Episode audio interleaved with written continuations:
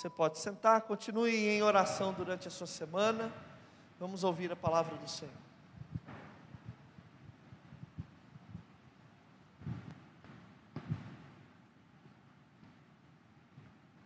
Bom dia a todos. Bom dia, a graça e paz. O texto da nossa reflexão nessa manhã se encontra no livro de Atos. Atos capítulo 19.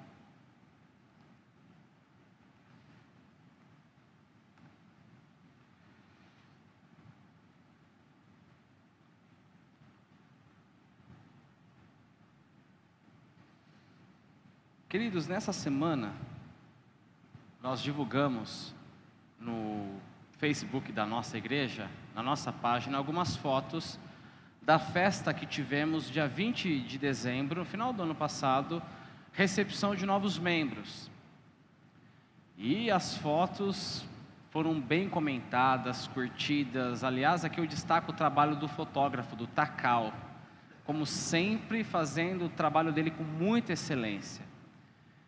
E eu creio que aquele dia eh, foi o momento em que nós precisávamos, como primeiro IPI. Depois de um 2020 de incertezas, com perdas importantes, irmãos que agora se encontram com o nosso Senhor, é, depois de um longo período de culto online, por um tempo não tínhamos nem o culto presencial, a gente precisava de um dia como aquele, um marco, Alguns irmãos nos procuravam dizendo: Olha, nunca vi uma recepção de novos membros assim na nossa igreja antes. E teve uma repercussão legal as fotos. É lógico que a gente não deve se iludir com isso, não é o propósito da nossa igreja e não deve ser, mas não tem como negar que nos últimos, nas últimas semanas a, a nossa página no Facebook e no, no Instagram ganhou alguns seguidores. Não tem como negar que a nossa igreja vive uma fase muito interessante, uma fase de crescimento. Aliás, recebemos quase 40 pessoas, é praticamente uma igreja nova. Não tem como negar que Deus tem agido e que nós temos, de certa maneira, maior visibilidade de uns dias para cá. Mas a pergunta que eu trago para a nossa manhã, para a nossa conscientização, reflexão é a seguinte: como a primeira IPI é conhecida no mundo espiritual. O que os anjos e o que os demônios pensam a, a respeito, acerca da nossa igreja? E como nós deveríamos ser conhecidos? Existe um critério, existe um padrão para isso? A Bíblia nos orienta acerca desse assunto? E é isso que nós vamos ver aqui nesse texto. Peço para que você acompanhe comigo a leitura, que vai ser até o verso de número 20. E depois você mantenha a sua Bíblia aberta, porque nós vamos passear ainda pelos versículos desse capítulo. Diz assim a palavra do Senhor, Paulo em Éfeso. Aconteceu que, enquanto Apolo estava em Corinto, Paulo, tendo passado pelas regiões mais altas, chegou a Éfeso, encontrando ali alguns discípulos, alguns estudantes, e perguntou-lhes: Vocês receberam o Espírito Santo quando creram?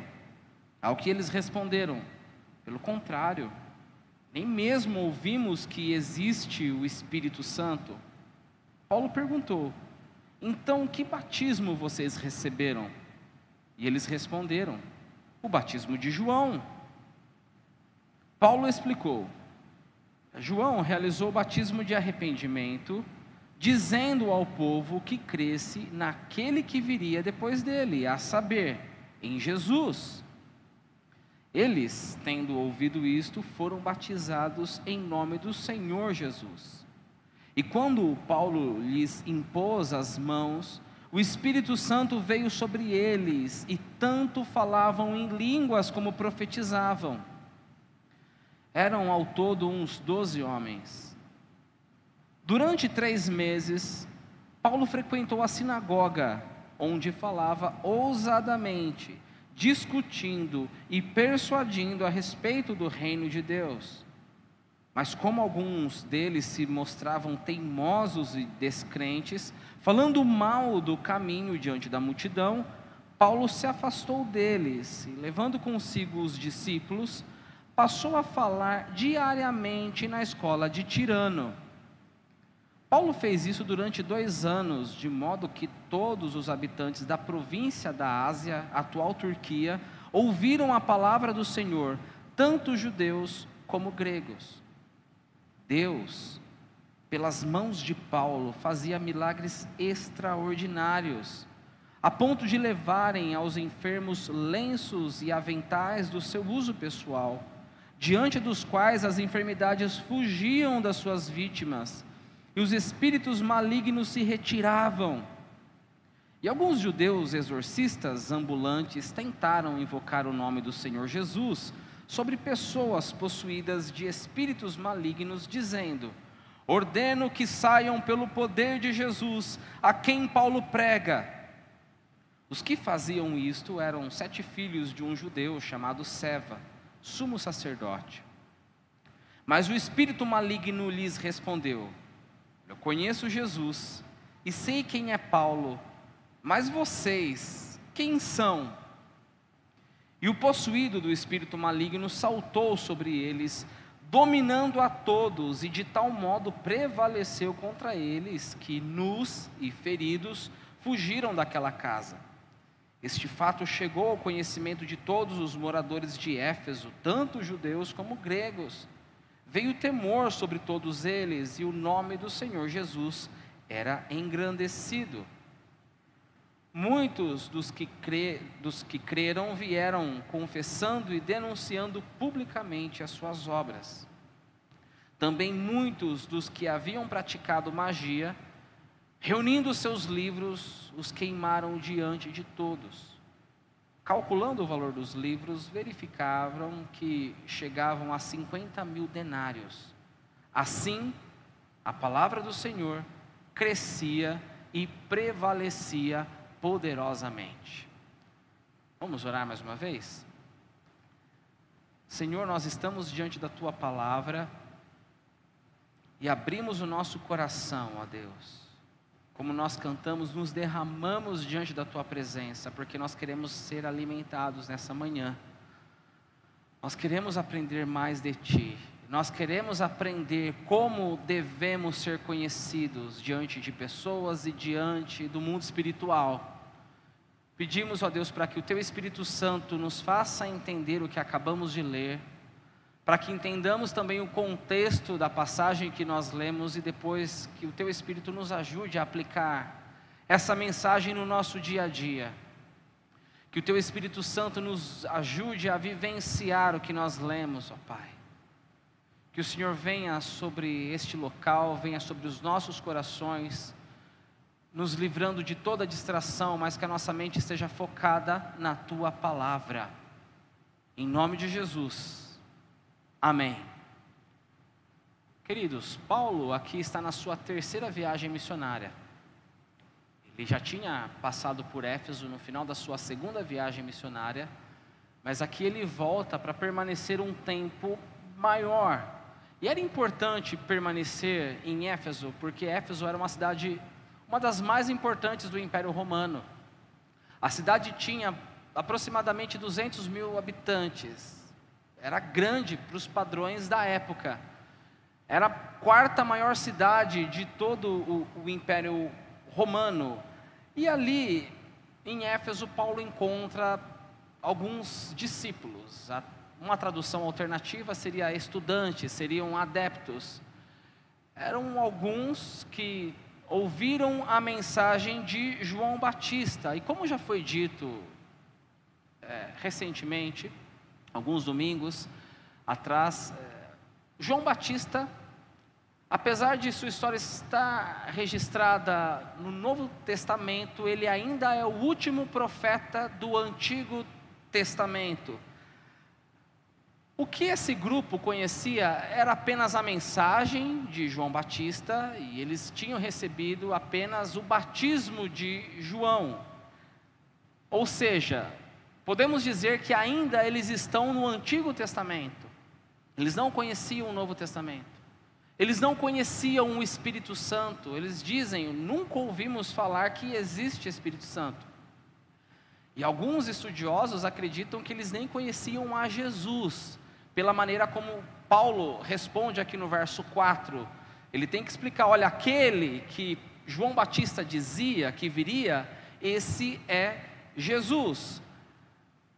Aquele batismo que esses homens receberam não era o batismo cristão, não foi ordenado por Jesus, não foi um batismo feito em nome do Pai, do Filho e do Espírito Santo. Por isso que eles são rebatizados. O batismo de João Batista era um batismo direcionado aos judeus, preparando esses judeus para o Messias deles, o Messias que viria. E Paulo então resolve batizar cerca de 12 homens, esses discípulos, esses estudantes, e para que não ficasse dúvida de que agora eles estão no Novo Testamento, acontece com eles o mesmo que aconteceu lá no Pentecostes em Atos capítulo 2. Eles começam a falar em novas línguas e começam a profetizarem, a profetizar. Depois disso, veja só comigo o que acontece nos versos 8, 9 e 10. Durante três meses, Paulo frequentou a sinagoga, onde falava ousadamente, discutindo e persuadindo a respeito do reino de Deus. Mas como alguns deles se mostraram, se mostravam teimosos e descrentes, falando mal do caminho diante da multidão, Paulo se afastou deles e, levando consigo os discípulos, passou a falar diariamente na escola de Tirano. E Paulo fez isso durante dois anos, de modo que todos os habitantes da província da Ásia ouviram a palavra do Senhor, tanto judeus como gregos. Essa era a estratégia do apóstolo Paulo. Quando ele chegava numa cidade, ele se dirigia primeiramente aos judeus. Não durava muito tempo, os judeus começavam a encrencar com Paulo e Paulo tinha que se retirar dos judeus e passava a pregar aos gentios. E aqui, conforme nós lemos, alguns começam a resistir e atrapalhar o trabalho do apóstolo Paulo, ele tem que se retirar.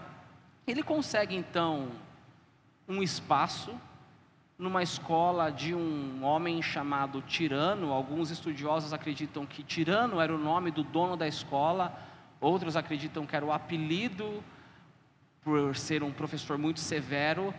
Provavelmente Paulo alugou esse espaço e aqui ele ensinou a Bíblia por dois anos. Tem um documento muito interessante, datado do século 13, é uma cópia dessa passagem, um manuscrito, que traz uma informação muito interessante. Diz que Paulo ensinou nessa escola por dois anos, mas do, do, no período das 11 da manhã às 4 da tarde. Isso é muito interessante porque nos países do Mediterrâneo, até hoje se preserva a cultura da cesta. Sabe aquele cochilo depois do almoço? Os espanhóis chamam de siesta. Isso existe até hoje, não em cidades grandes, turísticas, mas se você vai no interior de algum país ali do Mediterrâneo, na Grécia ou na, na Itália, por exemplo, eu tive o privilégio de, quando estive lá servindo como missionário, era muito interessante porque eu morava numa cidade pequena do interior da Itália e o comércio para do meio-dia até as quatro da tarde, fecha farmácia, fecha mercado, fecha tudo Parece um domingo. Todo dia você tem um domingo no período da tarde. As pessoas, elas depois do almoço, elas tiram um cochilo.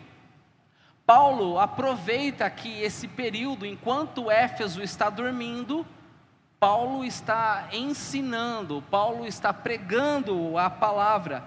E é muito é tremendo ver as palavras que Lucas usa para descrever a pregação do apóstolo Paulo, aqui no verso 8, diz que Paulo pregava ousadamente, Paulo discutia, Paulo persuadia, não é jogando mensagens ao vento, mas é explicando cuidadosamente a palavra de Deus. Queridos, uma igreja séria, uma igreja que respeita a palavra de Deus, é uma igreja onde se explica a palavra de Deus. É uma palavra onde o, o, os professores da escola dominical, os líderes, os pastores tentam, assim, dentro do possível, tirar as dúvidas teológicas dos, das ovelhas, dos membros da igreja. É explicando a palavra de Deus que a igreja cresce de maneira saudável. E quando se prega a palavra de Deus, Deus toma conta do ministério, Deus toma conta daquela obra com poder. Olha só o que acontece agora nos próximos versos, versos 11 e 12. Diz que Deus, pelas mãos de Paulo, fazia milagres extraordinários, a ponto de levarem aos enfermos lenços e aventais do seu uso pessoal, diante dos quais as enfermidades fugiam das suas vítimas os espíritos malignos se retiravam. Quando se lê esse texto sem levar em consideração o contexto maior do Novo Testamento, alguns chegam à conclusão de que se espera milagres extraordinários assim, através de todo cristão, através de todo crente. Mas olha só o que Lucas diz. Esses milagres extraordinários aconteciam pelas mãos de quem? De Priscila, de Áquila, de Silas, pelas mãos de Paulo. E por que pelas mãos de Paulo? Porque ele era apóstolo. Depois, mais adiante, em 2 Coríntios, o apóstolo ele deixa claro que os milagres, os sinais são marcas do verdadeiro apostolado. São sinais, é aquilo que testifica, são provas de um apóstolo verdadeiro. Queridos, os milagres acompanhavam os apóstolos por dois motivos. Primeiro, para mostrar que eles foram comissionados por Cristo, Cristo comissionou os apóstolos para estabelecer a igreja, ok? Por isso os milagres acompanhavam os apóstolos. Segundo motivo, para testificar, para mostrar que eles tinham a palavra inspirada, que depois seria registrada, formando então o nosso Novo Testamento. Na teologia reformada, para nos ajudar a entender isso, se faz a distinção entre ministério extraordinário, ofício extraordinário dos apóstolos e profetas, e o ofício ou ministério ordinário dos pastores, presbíteros e diáconos. Existe essa diferença. Deus levantou apóstolos para que eles fundassem a igreja, para que eles estabelecessem a igreja, e por isso é extraordinário. Não tem como você lançar o fundamento mais que uma vez. O fundamento, a igreja, foi lançada no primeiro século, não tem como repetir isso a não ser uma outra igreja separada de Cristo. Os pastores, eles foram chamados por Deus para proclamar e para preservar essa mensagem dos apóstolos. Por isso que nós chamamos de ministério ordinário. Não tem mais apóstolos hoje em dia. Porque se tivéssemos apóstolos, a Bíblia não estaria completa, ela continuaria sendo escrita. A palavra de Deus, o, o, fundamento já foi estabelecido, já foi lançado no primeiro século. É por isso que não acreditamos que hoje existam ainda apóstolos. Eu não estou dizendo que Deus não pode operar nos nossos dias. Eu creio no poder de Deus. Eu creio na restauração, eu creio na cura. Eu creio que Deus cura ainda hoje. Mas não espere isso como padrão para os nossos dias em grande quantidade. A história mostra isso. Não tem como comparar nem mesmo os períodos de grande avivamento que aconteceu lá no país de Gales ou no, no período da reforma. Não tivemos registro de tantas curas, de tantos milagres como aconteceu nos dias dos apóstolos. E por quê? Porque esses avivamentos posteriores fazem parte do ministério ordinário dos pastores, dos presbíteros e dos diáconos. Se a gente não tiver isso em mente, a gente pode cair no mesmo erro de uma galera que a gente vê aqui do versículo 13, que são os filhos de Seva. Era gente se aproximando do Evangelho com falta de entendimento e com a motivação errada. Eles estavam aproveit se aproveitando do nome de Cristo para alcançar a fama deles. O texto diz que eram exorcistas ambulantes que acabam descobrindo que o nome de Jesus é, é poderoso. O texto diz também que eles eram filhos de um sumo sacerdote chamado Seva. Alguns estudiosos sugerem que a melhor tradução seria que eles eram filhos de Seva, que pertencia à família do sumo sacerdote. Ok. Se eles eram da família do sumo sacerdote, esperava que eles estivessem em Jerusalém. Mas eles estão na Turquia, eles estão em Éfeso. Não me pergunte o porquê, não sei. Talvez, talvez é porque Éfeso era conhecida como a capital da magia, a capital do ocultismo. E pode ser que esses filhos de Seva tenham seguido uma vertente do judaísmo, que é um, um judaísmo esotérico chamado Cabala. E pode ser que eles tenham ido para Éfeso para aprender mais sobre magia. E eles se encantaram com o poder do Espírito Santo sobre Paulo, sobre a igreja, e num determinado dia eles tentam expulsar um demônio, invocando o nome de Jesus, mas do Jesus que era pregado por Paulo, do Jesus que era dos cristãos. E houve ali uma vergonha histórica. Ficou registrado, saiu nos jornais de Éfeso. Os demônios respondem a esses homens: Olha, eu conheço Jesus, eu sei quem é Paulo, mas vocês, quem são? E eles apanham de tal modo que saem correndo nus, pelados e feridos, pelados e largados, saindo daquela casa. É interessante ver aqui a força do mundo espiritual, né? Um, um, homem possuído por um espírito imundo é capaz de bater e dar uma surra em sete pessoas de uma só vez. Os versos 17 até o 19 mostra que esse acontecimento traz um impacto profundo para a cidade. Como eu já disse, Éfeso era conhecido como a capital da magia, do ocultismo.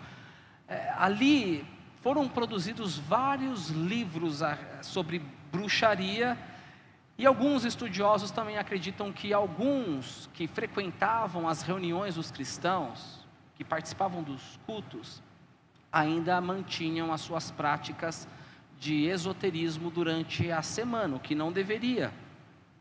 Mas quando a palavra de Deus é pregada e o poder do Senhor é demonstrado, a transformação. Essas pessoas tiveram que romper com os laços do paganismo e eles tomam todos esses livros de esoterismo, de magia e acabam lançando ao fogo. O texto diz que a soma desses livros dava 50 mil denários. Só para os irmãos terem uma ideia, aqui na nota de rodapé da nossa Bíblia, diz que ah, um denário era equivalente ao trabalho de um dia de um trabalhador braçal. Os livros aqui somavam 50 mil denários. E o verso 20, então, termina a passagem que nós lemos dizendo: Assim a palavra do Senhor crescia e prevalecia poderosamente. A palavra do Senhor crescia e prevalecia poderosamente. Isso é avivamento. Avivamento é quando a palavra do Senhor é o carro-chefe de um ministério, é o carro-chefe de uma igreja. Muito bem, queridos, esta é a mensagem, esse é o texto que nós lemos de Atos, capítulo 19, até o verso 20. Eu gostaria de extrair algumas lições para nossa manhã. Primeira lição que eu gostaria de destacar diz respeito à primeira parte do texto que nós lemos, do verso 1 até o verso de número 10. E a lição é a seguinte: nós precisamos conhecer todo todo o conselho de Deus, toda a palavra de Deus. nós vimos que esses discípulos que tinham recebido o batismo de João, eles conheciam parte do Evangelho. Faltava muita coisa. E até Paulo chegar em Éfeso, para ele estava tudo bem. Nós conhecemos já a mensagem, já somos chamados de discípulos. Nós precisamos conhecer toda a palavra de Deus. O resumo da Bíblia, o principal, o objetivo da Bíblia é muito claro e muito simples. Deus enviou o seu filho para nos salvar. Mas essa frase simples, esse resumo pequeno, implica em muita coisa na nossa vida. Implica em mudança, implica em, em atitudes. É simples, mas não é tão simples assim. Sabe que muitas igrejas perdem o foco, pregando por muito tempo sempre o mesmo assunto. Tem igreja que só fala de cura interior, tem igreja que só fala de escatologia, tem igreja que só fala de relacionamentos, tem igreja que só fala de autoestima. E aí tem um indivíduo que frequenta a igreja há 10, 15 anos e está ouvindo sempre a mesma coisa. Ele acha que ele não precisa mais frequentar os cultos, participar da escola dominical, porque ele já ouviu de tudo, porque ele passou 10 anos da vida dele ouvindo sobre autoestima. Ele passou 15 anos da vida dele ouvindo sobre dons espirituais.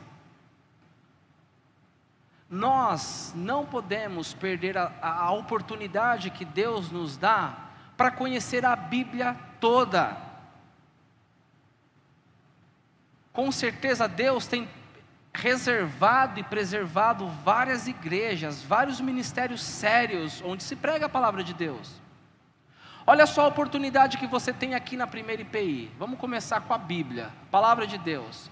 Você tem a Bíblia, se você comprou a Bíblia na nova Almeida atualizada, uma versão atual, uma versão fácil de ler.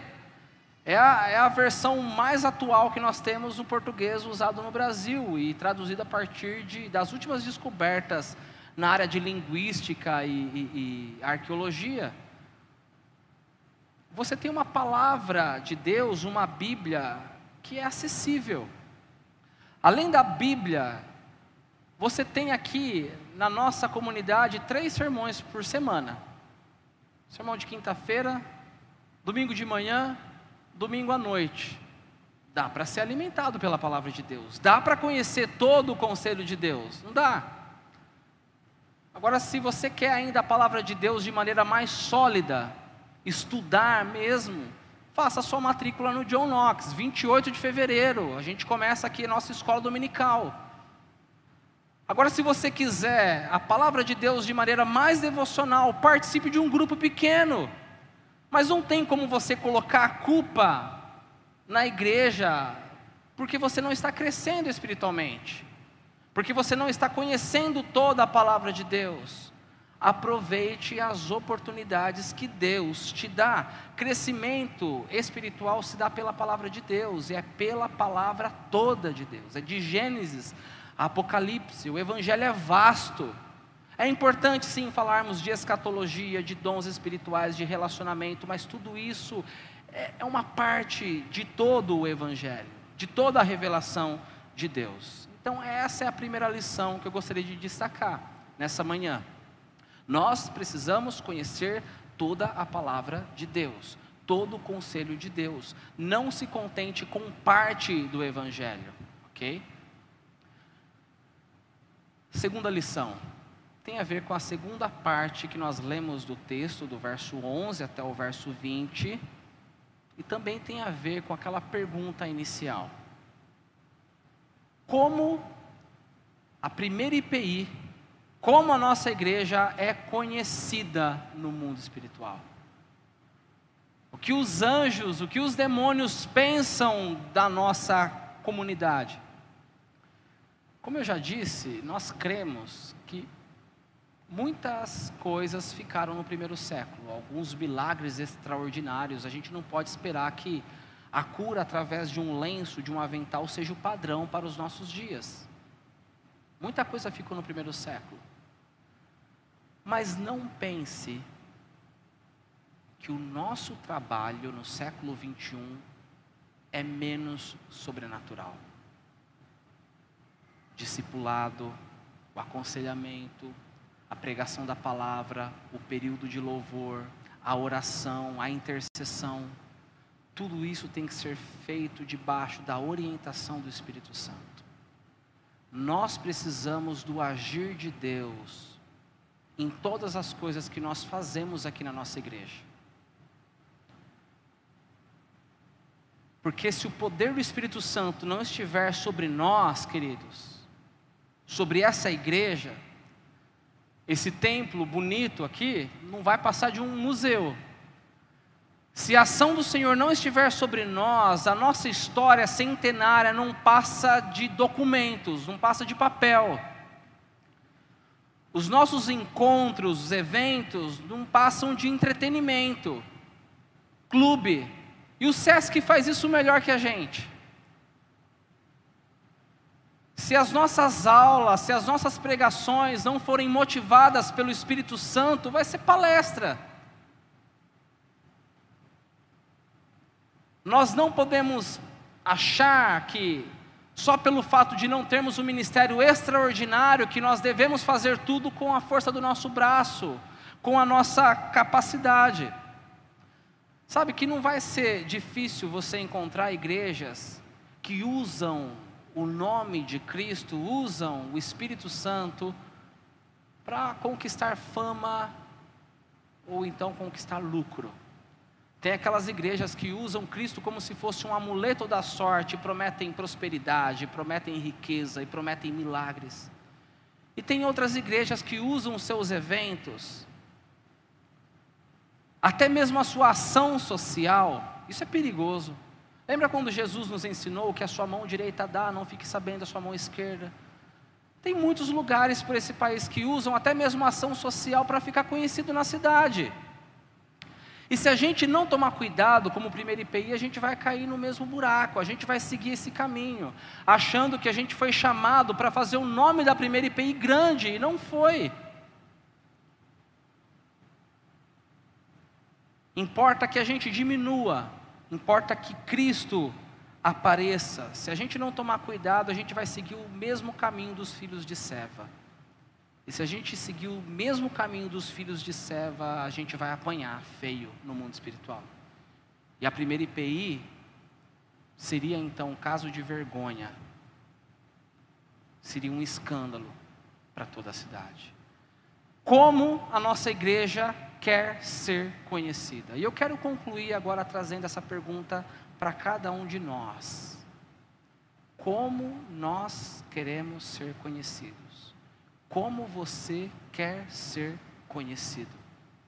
Sabe que o privilégio de ser cristão é ser embaixador do reino isso talvez tenha se tornado um clichê aos seus ouvidos, mas é uma verdade poderosa. Você, como cristão, é o embaixador do reino de Deus, é sal e luz nesse mundo caído, perdido. Mas como as pessoas te conhecem? As pessoas te reconhecem lá fora como sal e luz, como embaixador do reino?